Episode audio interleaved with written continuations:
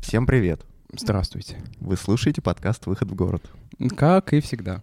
Как и всегда, я уверен, вы слушаете его 24 на 7, не переставая.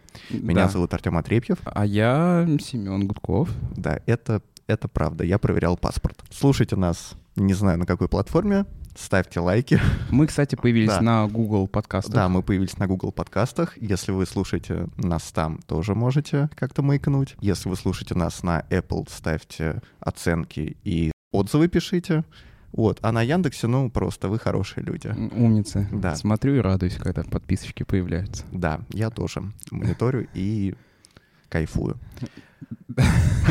Сегодня, в общем, какая у нас тема? У нас вообще подкаст про урбанистику. И так уж вышло, что в нашей стране урбанистика очень часто ставится э, в один ряд, даже приравнивается к другой интересной сфере деятельности, к архитектуре. Ну, я уже вот здесь с тобой не согласен. Мне кажется, всегда воспринимается, что урбанистика — это просто, знаешь, типа такое... Ну, архитекторы придумали для себя новую просто работу и... и- ну да, ну, ну То есть у- архитектура часто воспринимается как эм, просто часть вот этой... Часть, э, ча- часть урбанистики. а может наоборот, урбанистика как часть архитектуры? Ой, я не... Ну, не- ладно. да. В общем, прошло две минуты, мы уже начинаем спорить, это хорошо. Так как мы с Семеном не архитекторы, а урбанисты, мы решили залезть своими грязными ручками в, на чужое поле, так сказать. Конечно. Поле Да. архитектуры. Да. И того, что происходит в Да, России и для этого мы позвали гостя, Вот. Здравствуйте. дипломированный архитектор. Между прочим, да. Да. Магистр градостроительства скоро. Так, ну, Скоро, да. скоро. Вот. а, человек из Самары. Вот. Это вообще, я считаю, Самара. отдельный просто бонус и блок. Ну, вы понимаете, да, я сегодня в меньшинстве. Конечно, Самара. Вот. Это Самара. Полина Сурина. Здравствуйте. Вот. А сегодня мы с ней поговорим о том, каково это быть архитектором, вот насколько это больно и унизительно, и э, унизительно ли это у нас. И, в общем, поговорим, поговорим про будущее российской архитектуры, о проблемах и о том, что бы она сделала, когда стала президентом э, России и президентом всех архитекторов в мире. Вот. Президент в России, конечно, Хорошо, вряд ли. что- Хорошо, что веришь в меня, Семен. Хорошо, что не если, а когда. Спасибо. Ну что, начнем. Полина, Да-да. расскажи нам, пожалуйста. Ты училась в архитектурном вузе. Все верно. В каком? А, Я училась, э, поступала я в архитектурно-строительный университет города Самары с ГАСУ.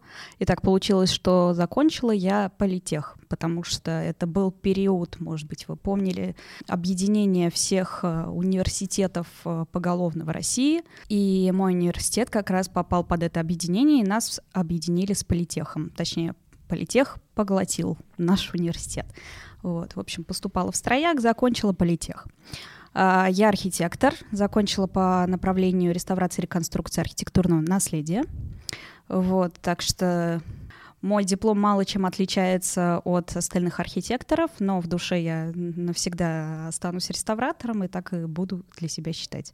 Ну, то есть ты у нас занимаешься больше... Ну, то есть твой профиль архитектурный — это реставрация и вот э, работа с э, культурным наследием. Не только, просто э, у нас в у нас в учебную программу входили еще и предметы, связанные с реставрацией, с историей архитектуры углубленной, с историей Самары. Так что об э, истории Самары, самарского городостроительства я знаю очень много чего. Нужны экскурсии, обращайтесь. Вот. А так в основном э, ну, мы были обычными архитекторами-проектировщики, м, проектировщиками просто с небольшим уклоном. Нам давали проекты, связанные с реставрацией, с работой с архитектурным наследием, ну и, в принципе, э, в исторической среде. Слушай, а вот как... Кто идет в эти архитектурные вузы?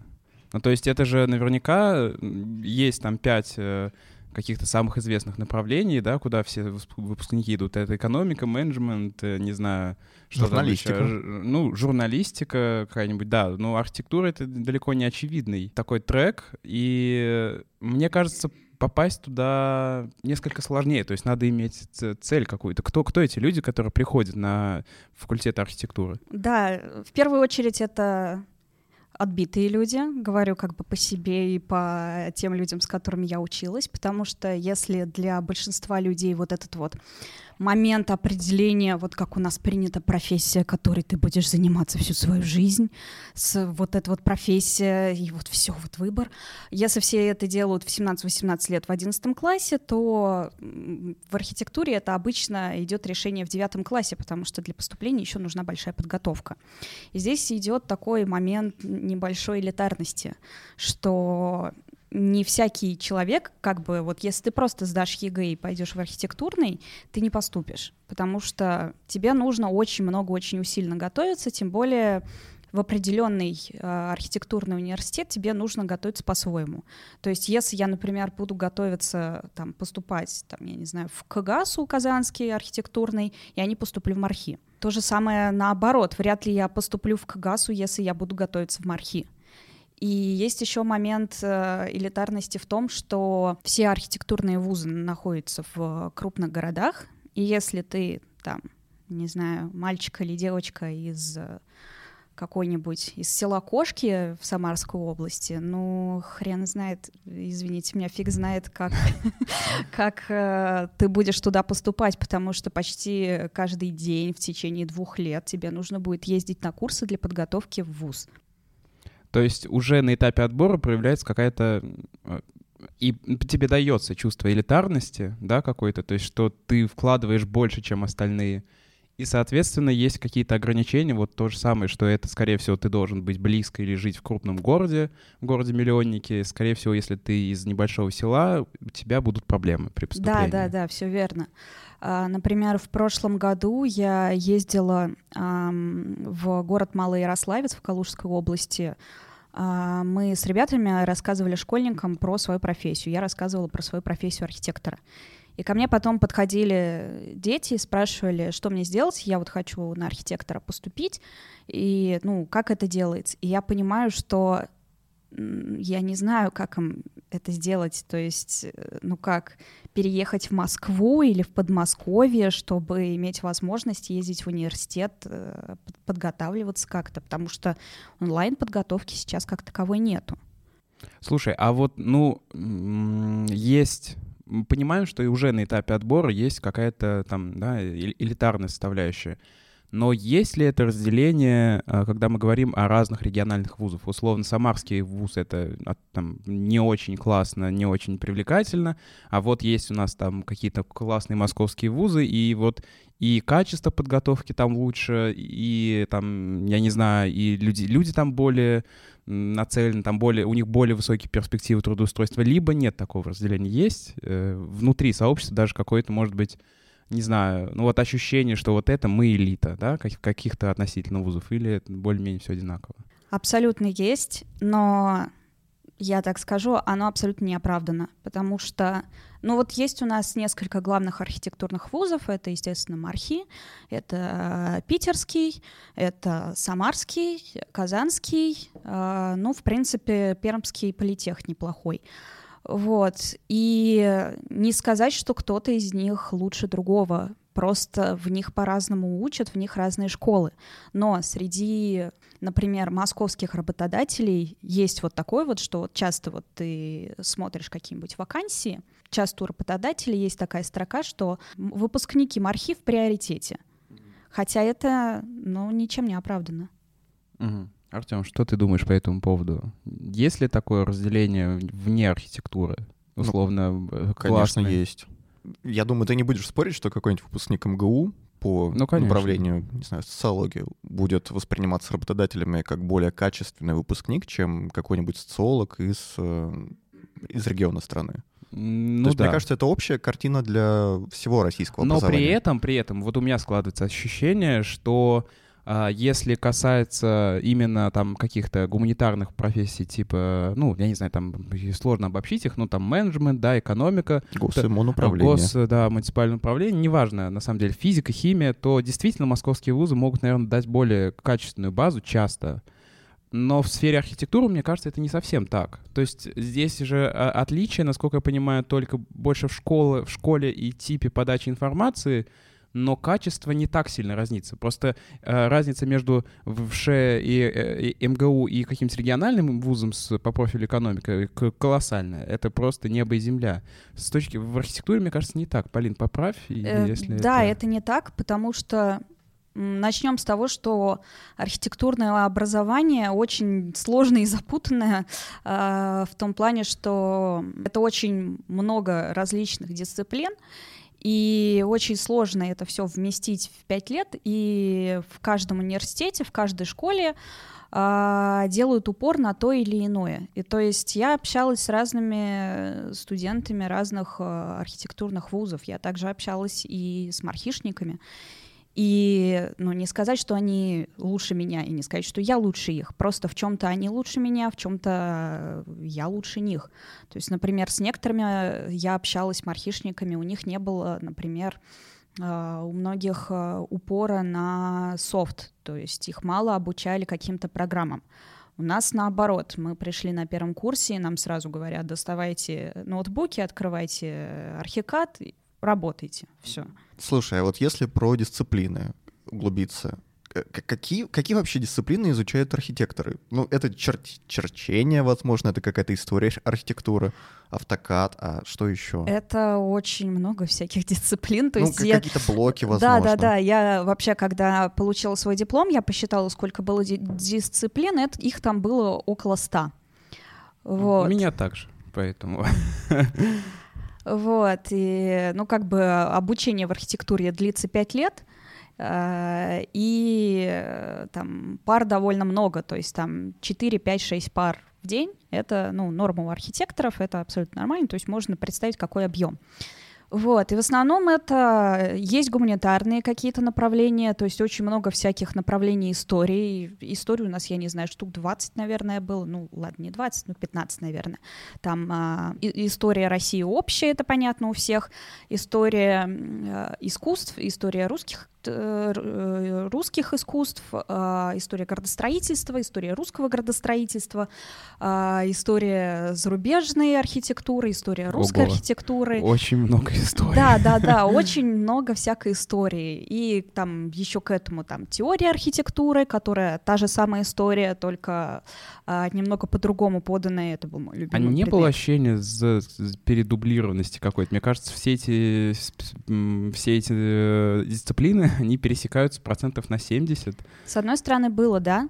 Зависит также от преподавателей и от подачи. Какие-то преподаватели у нас преподавали неимоверно скучно, что ты просто не можешь это слушать. Хоть ты там этот курс МХК слушаешь десятый раз э, за свою жизнь, как у меня было, потому что у меня там и в художке я это слушала, и в школе, и в архитектурно-строительном лицее, и потом в университете, вот, но как бы нормально это у меня в голове уложилось только когда у нас был предмет э, теория архитектуры, когда нам преподаватель не просто говорил по фактам, что типа вот был такой-то стиль, а потом был такой-то стиль, у него представители такие и такие. Нет, она прям рассказывала по полочкам, что, когда и почему случилось, почему этот стиль закончился, почему начался этот, почему это выглядит именно так. Вот. Ну, как и, как и всегда, зависит э, в образовании очень много от личности, да, да и да, да, умения, и умения подать. Хорошо, а, ну вот, говоря о личности, а кто преподает? То есть это чаще теоретики какие-то, да, художники, не знаю, ну то есть люди с большим творческим бэкграундом, или это практики, там, инженеры, ГАПы, не знаю, там, главные архитекторы и, и, и так далее. Или это теоретики, которые, теоретики-учителя такие, знаешь, типа, выучу учебник, и все, и больше меня не волнует ничего. Ну, пополам на пополам. То есть э, были и такие, и такие. Причем как в технических предметах, так и в гуманитарных предметах, так и в художественных предметах. А, то есть э, были, например, какие-то разделы истории искусств, которые у нас там преподавали ну, действующие архитекторы. А, например, наша завкафедры, у которой есть э, свое проектное бюро. Вот. И также, например, какие-то практические, какие-то технические предметы, например, наш главный предмет — это архитектурное проектирование, где мы сами вот эти вот проекты чертили и все такое. Вот у нас э, в основном конкретно у нашей группы, у нашей кафедры половина преподавателей было, они вообще не практики. И это а большой это, минус. Это было проблемой, да? Вот я да, это, только... это большая проблема, потому что часто мы, например, ну, архитекторы по большей части, вот, студенты, это люди увлеченные, потому что, ну, как бы, когда ты поступаешь туда и долго к этому готовишься, ты этим увлекаешься. И это не может быть такое, что ты, ну, ты просто там сходил на пары, выходишь из университета, у тебя другая жизнь. Нет, у тебя архитектура становится твоей жизнью. И, естественно, мы там интересовались всем там современными какими-то стилями, течениями, материалами и все такое, и пытались это применять в своих своих проектах. И очень часто мы встречались, э, ну, встречали недопонимание от преподавателей, потому что они просто этого не понимают. Они а, как бы отучились, может быть, у них была какая-то там практика, но как бы у некоторых вообще не было никакой. Им пытаешься показать, пытаешься объяснить, что вот есть вот такое. Сейчас, например, в Европе используют такие технологии, они там, например, очень дешевые, очень удобные, очень классные, а там тебя вот буквально смеются над тобой. Ну, это, наверное, проблема в целом. Мне кажется, наверное, сейчас так немножко обобщу, такой будет немножко депрессивный э, вайп у меня. Но как это, обычно. Ну, это же я, Артем. Вот. Э, мне кажется, это в целом российская проблема, потому что когда тебе условно платят не очень много, и перспектив у тебя там для развития не так много, то и смысла искать, узнавать что-то новое, наверное, часто, часто немного. И я, я, я предполагаю, что преподавателям в архитектурных вузах в московских еще платят неплохо. Я знаю, что им платить нормально, вот, э, по личному опыту, вот. А Региональные вузы, конечно, особенно государственные, я думаю, что это очень какая-то символическая плата. Я даже знаю, что некоторые работают практически бесплатно, просто потому что им надо вот рассказывать. Ну, часто, да, есть такое. Зачастую э, преподаватели архитектурные именно по архитектурным направлениям, у них это не основное их дело преподавания, они занимаются еще, ну, как бы практикой. Но это как бы дает им бэкграунд и дает им какое-то развитие. Они могут вникнуть в то, что происходит сейчас в современности. Вот. Но также как бы у нас, например, э, на факультете, в, на других кафедрах были и а, преподаватели там, в других мастерских, которые ну, очень э, топили за развитие, там что-то рассказывали своим студентам, даже там возили их э, на экскурсии в другие страны. Слушай, э, такой вопрос. После, уже после того, как вы выпускаетесь архитекторы из э, университета, какие дальнейшие пути? У нас большой рынок, э, есть ли много предложений? Много ли людей начинают работать еще на последних курсах университета или таких вообще нет? Берут ли на практике и так далее? Вот тут начинается одна из главных проблем архитектурного образования — а, Оно что... никому не нужно. Дело в том, что по итогу выпускается очень много архитекторов. То есть, например, в мой выпуск вышло 80 человек. А заводы стоят. Ага, заводы стоят. Вот. И, но как бы такого спроса на такое количество архитекторов в Самаре нет. Вот. И мало того, как бы молодых архитекторов вообще очень редко, когда хотят брать, тем более в регионах. Вот. И поэтому многие, ну, половина студентов точно начинают работать еще во время учебы. Uh, ну, понятно, там кто-то там начинает, большинство начинают с, не по профессии, то есть там официант, там, я не знаю, администратор, что-нибудь такое, но курсе на третьем большинство уже начинает работать около профессии. То есть там я на третьем курсе начала работать дизайнером интерьеров. Вот. И также э, там кто-то начинает там делать какие-нибудь визуализации, какие-нибудь чертежи, что-то по дизайну, по графике и все такое. Вот. И те, у кого наработались какие-то там связи за время вот этой вот работы во время учебы, им еще более-менее везет, они могут как-то пристроиться. И то не всегда, не факт. Но тут э, плюсом идет то, что э, архитектор это довольно широкая профессия, это очень широкая профессия. То есть ты э, как-то Что-то на-на-на и на дуде и грец, как называется? Да, господи? да, да, да, и жнец, жнец, и- э, да, э, Ага. да, да, да. Вот, и что, как бы, выходя, ты можешь быть не только архитектором-проектировщиком. А, Ты можешь там пойти в свое направление, то есть там, например, в реставрацию, в градостроительство, в архитектуру жилых общественных зданий. Ты можешь пойти конструктором, ты можешь пойти инженером, а, дизайнером, визуализатором, делать э, рабочие чертежи, делать концепции. А, Вопрос в том, чтобы, ну, найти место, но в регионах с этим очень тяжело. Мгм. Слушай, а такой немножко вопрос. Я часто сталкивался с э, архитекторы говорили, вот когда мы учились на урбанистике, которые поступили на урбанистику, что для них то, что есть город вокруг, это стало просто шоком. Вот, потому что, ну, как архитекторы говорили, что часто учат в архитектурных вузах э, проектировать в вакууме, как будто вокруг тебя нет ни города, ни пространства, нет жителей, нет никакой экономики, тебе просто ты проектируешь здание в абсолютной пустоте.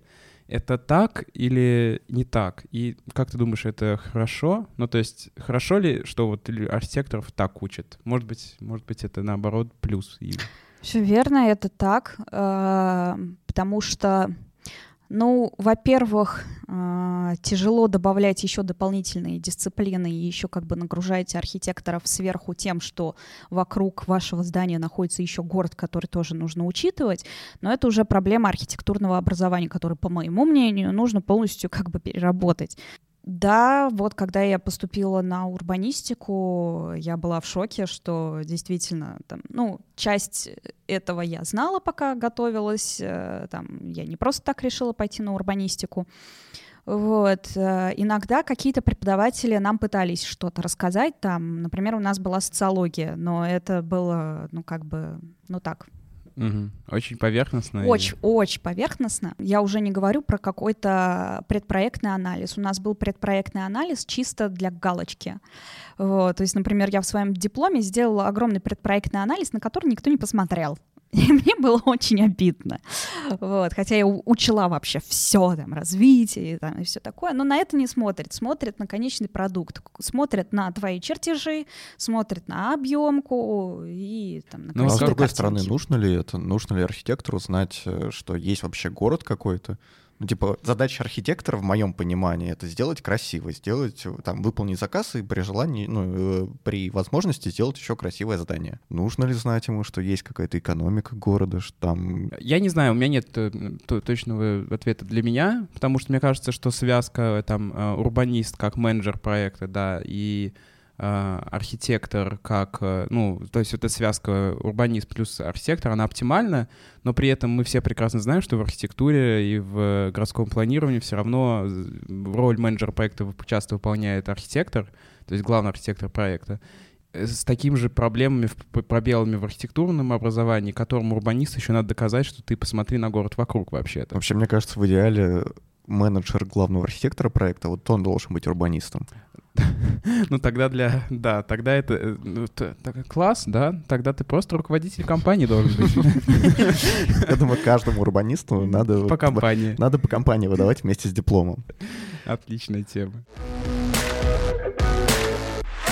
Слушай, Полина, у нас такой вопрос. У архитектора так или иначе формируется какое-то свое видение прекрасного, свой вкус. А кто или что формирует вот, это вот, э, вот, э- вот этот вкус? Такой э, философский, конечно, вопрос. Ну, мы многие этим, за- да, нашли. многие этим а, задаются. Ну, в первую очередь это окружение, то, в чем человек вырос, то, что он видел в своем детстве. То есть мне как бы более-менее повезло. Я, ну, как сказать, я хоть родилась там в городе Новокуйбышевске, который я не очень люблю его как город. Вот, ну, конечно, в нем есть свои прелести, и, ну, их немного. Вот. Но рядом а, город Самара, в который я переехала. Я очень люблю Самару, очень люблю историческую архитектуру.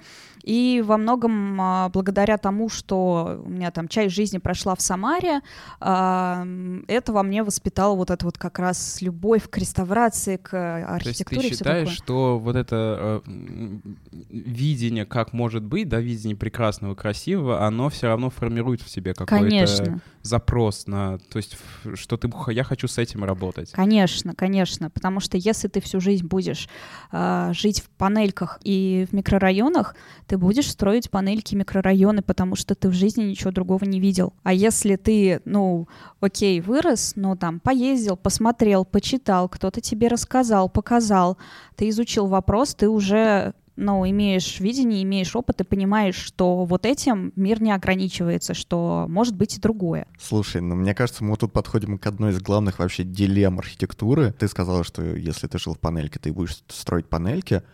А не кажется ли тебе, что тут главное — это желание заказчика? И вообще, как, какую роль играет заказчик вот в видении архитектора и в конечном продукте? Мне кажется, колоссальную и по праву. Во-первых, э, и вкус заказчика тоже нужно формировать. То есть э, это тоже как бы нельзя исключать. Но и на самом деле заказчик не определяет вообще все. Да, есть, есть такие заказчики, которые типа, вот у меня тут э, гектар земли, я просто тупо хочу построить тут 20 этажей, чтобы как бы там и наворовать денег, и там по-быстрому... Какое представление о девелопере? Да блин, как бы это не секрет, что у нас в строительстве очень много воровства, что одна из главных проблем строительства — это воровство, потому что ну, Слушай, ну вот э, по, просто по поводу вот заказчика-архитектор, мне кажется, к сожалению, ситуация довольно грустная в России в этом плане, потому что архитектор воспринимается как просто промежуточное звено между поставщиками стройматериалов и девелопером. Типа, ну, подбери нам что-нибудь так, чтобы можно было построить. И, э, и самое смешное, что у меня есть история, да, мне девочка-архитектор рассказывала, что она работала в бюро несколько лет, и единственной ее задачей, у нее 6 лет образования архитектором, прекрасный диплом, единственная ее возможность повлиять повлиять на проект, было выбрать цвет фасада у многоэтажки. Ну, то есть э, все технико-экономические показатели, все э, характеристики высотности, плотности, за них решают э, гендиректоры вместе с экономистами, выжимая максимальный объем с, с бешеной этажностью. А ее задача единственная была это выбрать салатовый фасад или, значит, темно- темно-бежевый фасад. И в этой ситуации, конечно, очень сложно, мне кажется, архитектору отстоять свое право, потому что он довольно бесправный, на самом деле, мне кажется, э, как слой. Ну, бывают разные ситуации, разные бюро и разные проекты. В плане многоквартирного жилья в России, да, все довольно-таки плохо, ну, грустно и тяжело. А, мало застройщиков, мало бюро, которые, ну, действительно хотят делать что-то красивое, качественное, что-то, что там повлияет на нашу архитектуру. Вот. Но есть же еще, э, во-первых, ну, частное строительство, где архитектор вообще, у него там куча полномочий переубедить заказчика, потому что заказчик просто приходит, хочу дом, может, он скажет, типа, хочу в стиле фахверк. Вот. А дальше уже, ну, за архитектором это вот чисто уже идет, ну, как маркетинг продажи. Ты должен убедить заказчика, что вот ему нужно именно вот так вот, что вот так вот красиво. То есть в, массовом, в массовом сегменте, скорее всего, в крупном девелопменте переубедить не получится, потому что это другие цели, другие задачи и другие представления вообще о прекрасном. Ну... Но при работе с частными заказчиками, наверное, действительно проще, потому что там запрос на это есть. С частными, конечно, проще. Есть еще и, ну, если в крупном, есть и общественные здания.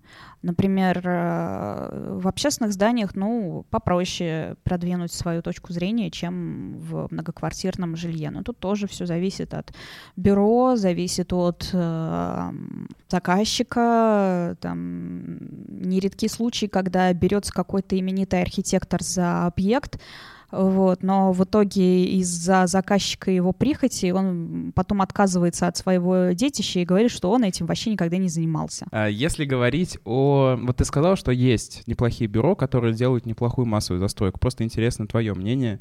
Ну, назови там пять классных бюро, которые могут... Ну, которые я бы сказал так, э, в которых есть возможность архитектору себя проявить, э, возможно, слушателям будет полезно, не знаю, просто... Возможно, просто... бюро нам что-нибудь заплатит. Да. Почта в описании. Заплатите нам. Uh, ну, мое любимое бюро, я им восхищаюсь уже там еще со студенчества, это бюро Скуратова. Я Обожаю работы Скуратова. Дом на Мосфильмовской, э, наверняка видели, небоскреб Куперхаус, рядом с храмом Христа Спасителя. Вот, это прям господи, я прям тащусь. Но вот у меня вопрос, потому что я знаю ребят, которые у него работали, и вообще-то это бюро довольно э, вертикально выстроено и авторитарное. Там действительно Сергей, Ску... Сергей, да? Сергей Да, Скуратов, он э, очень хороший архитектор, но... То есть это он придумывает концепции. И если твоя идея не согласуется с его видением, твоя, твоя идея идет в мусорку.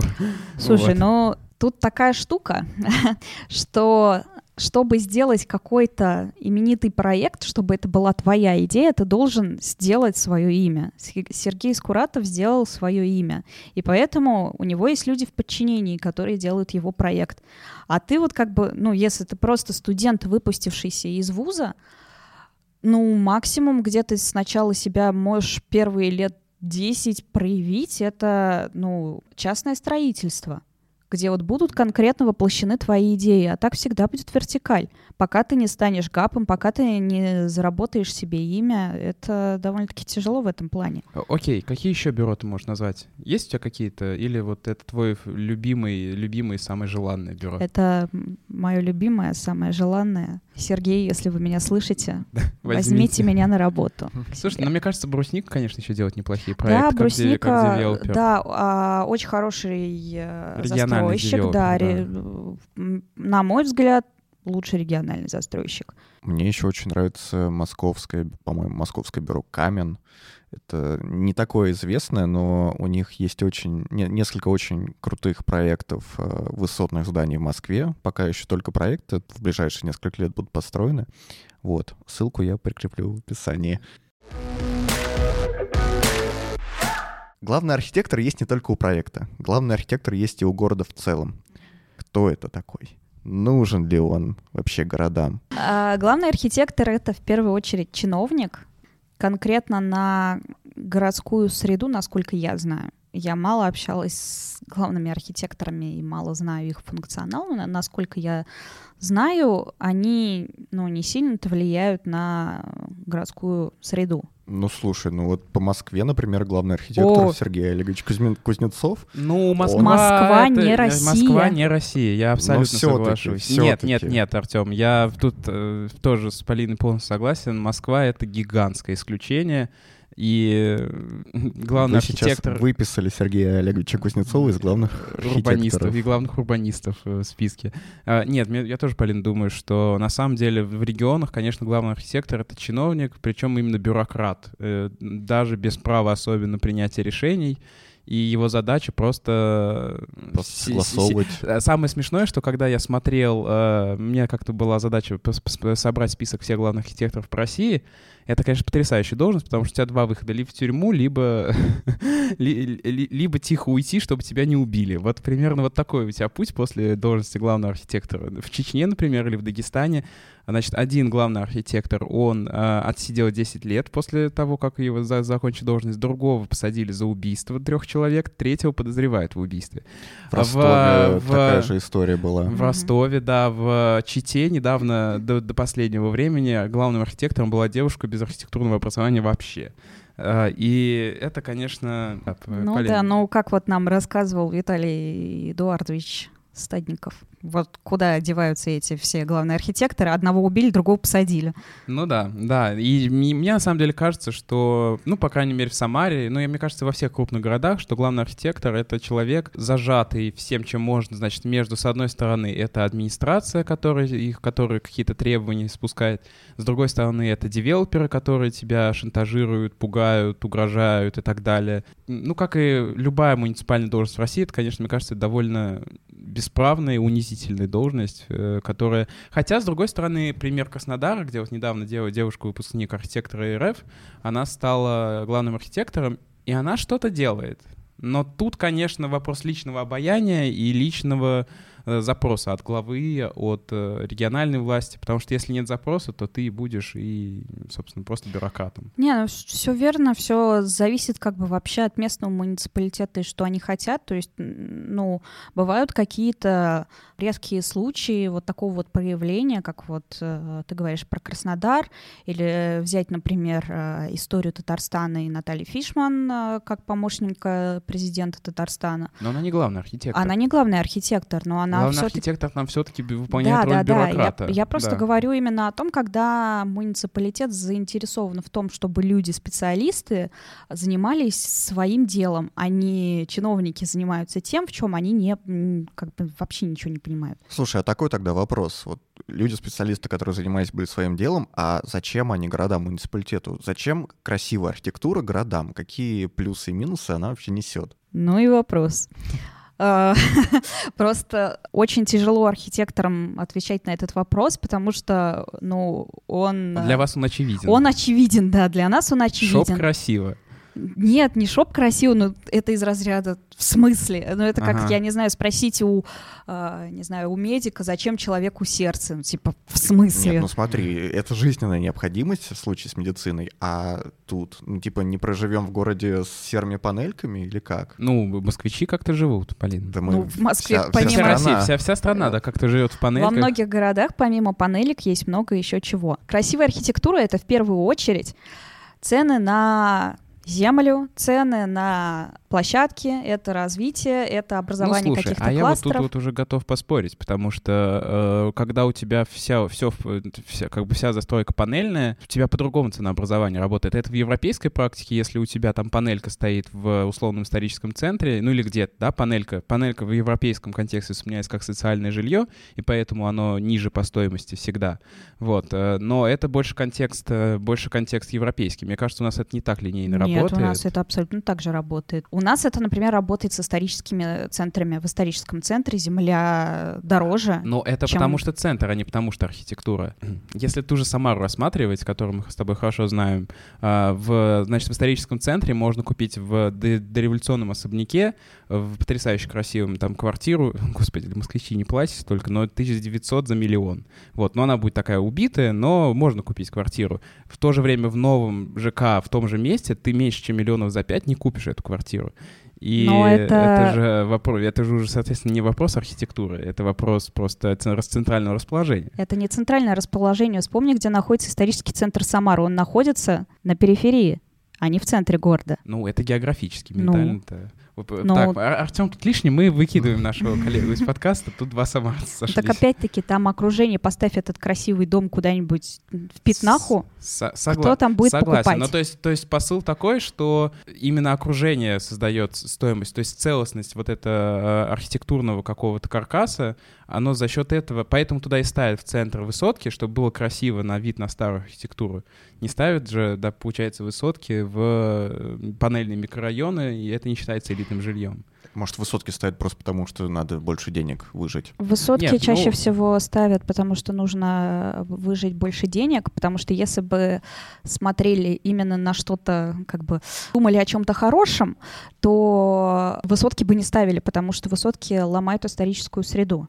Ну, окей, ну то есть зачем нужно городам архитектурное раз- разнообразие? Ты можешь сказать в одном предложении как- как-то там? Вот лично для тебя, почему ты считаешь, что это важно? Вернемся к воспитанию вкуса. То человек должен видеть, что существует различная среда, что бывает так, бывает эдак. Это, ну, я не знаю, кто-то может себе позволить, например, выехать э, за рубеж и посмотреть, как там. Вот. А кто-то в большом городе может съездить в исторический центр, посмотреть, как, как там красиво исторически.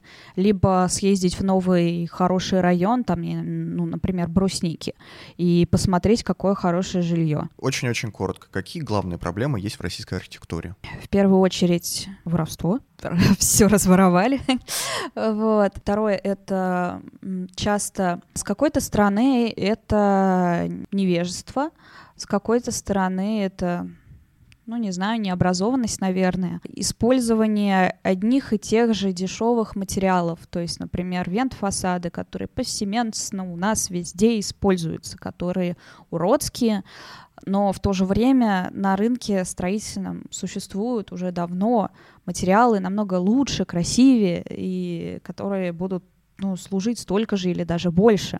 То есть люди просто как бы берут то, что им уже известно, и зачем что-то еще изучать и куда-то лезть, если можно просто поступить как обычно. Ну, то есть правильно ли я понимаю, что чтобы исправить проблему такой низкокачественной архитектуры в России в целом, нам нужно по сути, принимать программу э, какого-то образования да, со переобразование, возраста, да. и причем девелоперов просто затаскивать туда. Причем, ну, причем не только девелоперов, то есть с детского сада учить детей, что вот есть разная архитектура, есть хорошо, есть плохо. Да, согласна, согласна.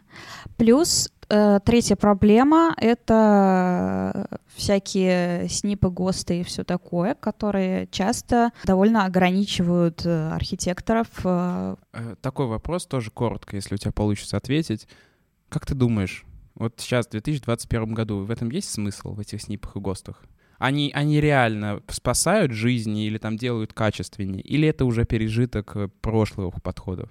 Слушай, ну они нужны в нашей ситуации как бы в стране, когда в строительстве пытаются сэкономить вообще на всем, что там делают из э, палок и, и палок, да, вот, и что там, чем меньше помещений, тем лучше. Сейчас есть э, хотя бы какие-то нормы, которые не позволяют им, там, я не знаю, делать квартиры определенного класса, там, не меньше, там, стальки. Ну, то есть это из серии эти СНИПы дают какое-то минимальное качество, гарантию, минимальную гарантию качества, и что это все не рухнет, но больше, на больше они не способны. Ну, еще нормы пожарной безопасности, но как у нас там происходит в стране, как мы видим, у нас очень часто там вот эти вот все пожарные да выходы, да, там завалены и все такое, ну, как бы ну, есть надежда, что где-то они все-таки там используются нормально, но... Опять-таки проблема возникает при эксплуатации, по сути. Ну не да. при проектировании. Та же самая зимняя вишня, не знаю, как, когда ее изначально строили, это же был, по сути, завод, и я уверен, что во время строительства а, отвечал полностью этот завод всем нормам пожарной безопасности. Потом его уже переделали в торговый центр, забили э, э известное место на всю пожарную безопасность, и мы получили вот то, что получили. То есть это проблема не архитектурная, это проблема э, беззакония, по сути. Но это да, это уже другой вопрос. Это к тому, что э, к той же проблеме, что и разворовали, что как бы все разворовали, все купили. Я предлагаю постепенно завершать. И напоследок давайте поговорим о чем-нибудь хорошем. Как ты думаешь, есть ли в России какой-то сейчас архитектурный стиль, который она может дать э, миру либо он зарождается, либо может зародиться. Есть ли потенциал вообще к чему-то, к чему, к чему-то, к чему-то новому есть э, сейчас, либо, либо нет? Либо на мы... мой взгляд, сугубо на мой взгляд. Я знаю, что многие со мной поспорят. На мой взгляд, нет, потому что сейчас архитектура в России как э, течение, как стиль, как наука претерпевает, я, я не знаю, очень тяжелый период благодаря, ну как не благодаря, а, ну как бы из-за советского периода, который произошел, ну вот с конца 50-х годов. Есть этот опыт еще не могут переработать. Это, конца. ну вот то, то, что мы сейчас имеем, часто низкокачественная архитектура, там и все такое. Отчасти это благодаря тому, вот тем борьба с излишествами, однотипное строительство и все такое. Да, как бы типовое строительство было и до этого, но в такой массе. И мы имеем сейчас большое количество людей, которые выросли в этом во всем в этих вот панельках. Ну, то есть это такой эффект колеи, да? То есть люди это начали делать, они другие, там два-три поколения выросли, они уже не знают, как может быть иначе, они автоматически воспроизводят да, этот Да, тип. все верно, все Причем верно. на это еще наслаивается э, жажда, ну, типа уплотнения городской среды и э, ну, да, которые э, уже не связаны с архитектурой, ур- связаны... Урбанизация, да. когда да, там в городах да. пристраиваются пригороды бесконечные, многоэтажные, ну, да. Все верно. И э, как бы к этому еще присоединяется то, что вот там после развала Советского Союза была вот эта вот, прости господи, эпоха э, евроремонта, когда на рынке хлынули дешевые строительные материалы э, из Китая и прочее, вот, и это вот как бы вент-фасады, и э, там, я не знаю, какие-то золотые панели в Москве, которые я вижу повсеместно. Вот это вот, господи, за что? А, мы до сих пор это все разгребаем. Вот, и лужковский стиль был тоже. Ну, то есть нужно какое-то время. Этого. Да, ну... просто нужно время. Нужно, чтобы воспиталось поколение, которое, ну, выросло поколение, которое было воспитано в других условиях. А не кажется ли тебе, что сейчас мы просто на этапе, даже если что-то начнет меняться, мы просто э, начинаем заимствовать очень много. Тот же самый скандинавский стиль, который все очень любят и везде пытаются восп- воспроизвести.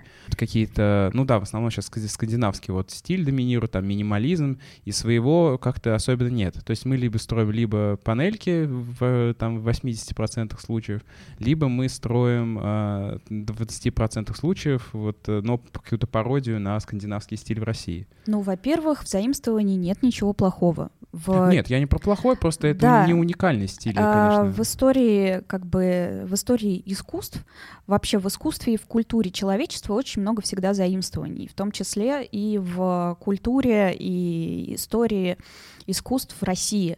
А, Например, как таковых а, именно российских, русских таких а, архитектурных стилей было-то не особо много, которые вот чисто вот у нас-то э, возникли.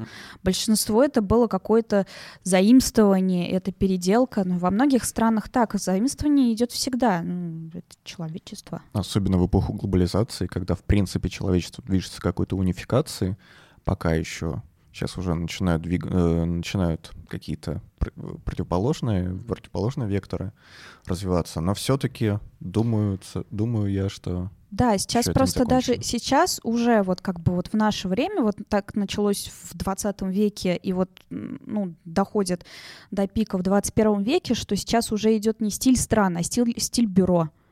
Что вот мы, например, вот, да, видим какой-нибудь деконструктивизм плавный, мы такие, это Заха Заха Хадид, да, это, мы не говорим, что это там, я не знаю, Европа, Иран, Ирак, там, я не знаю, Китай, мы говорим, что это вот тот-то, это тот-то, это...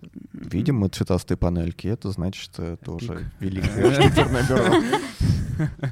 Ну что, на этой прекрасной ноте я предлагаю заканчивать. Да, спасибо, Спасибо, большое Полина. Вот Полина, мы твои соцсети прикрепим, вот, Да. если хочешь. Вот, Хорошо. Подписывайтесь на меня, Да. И пик, заплатите нам денег. все заплатите денег. У ребят нету спонсора, это большое упущение. Да. Вот. Ищу спонсора. Семен Гудков. Спасибо, Номер Семен. такой-то. Да. На этой прекрасной... Меня благодарить не хочешь за выпуск? Ну что, Ну Спасибо, пошлите спасибо, пиво? Полина. Какое пиво? Полина. У нас ЗОЖ. Это, был подкаст «Выход в город». Да, а мы пошли пиво пить. Это был Артем Атрефьев Семен Гудков. и Полина Сурина. Да, я Полина Сурина. Всем пока.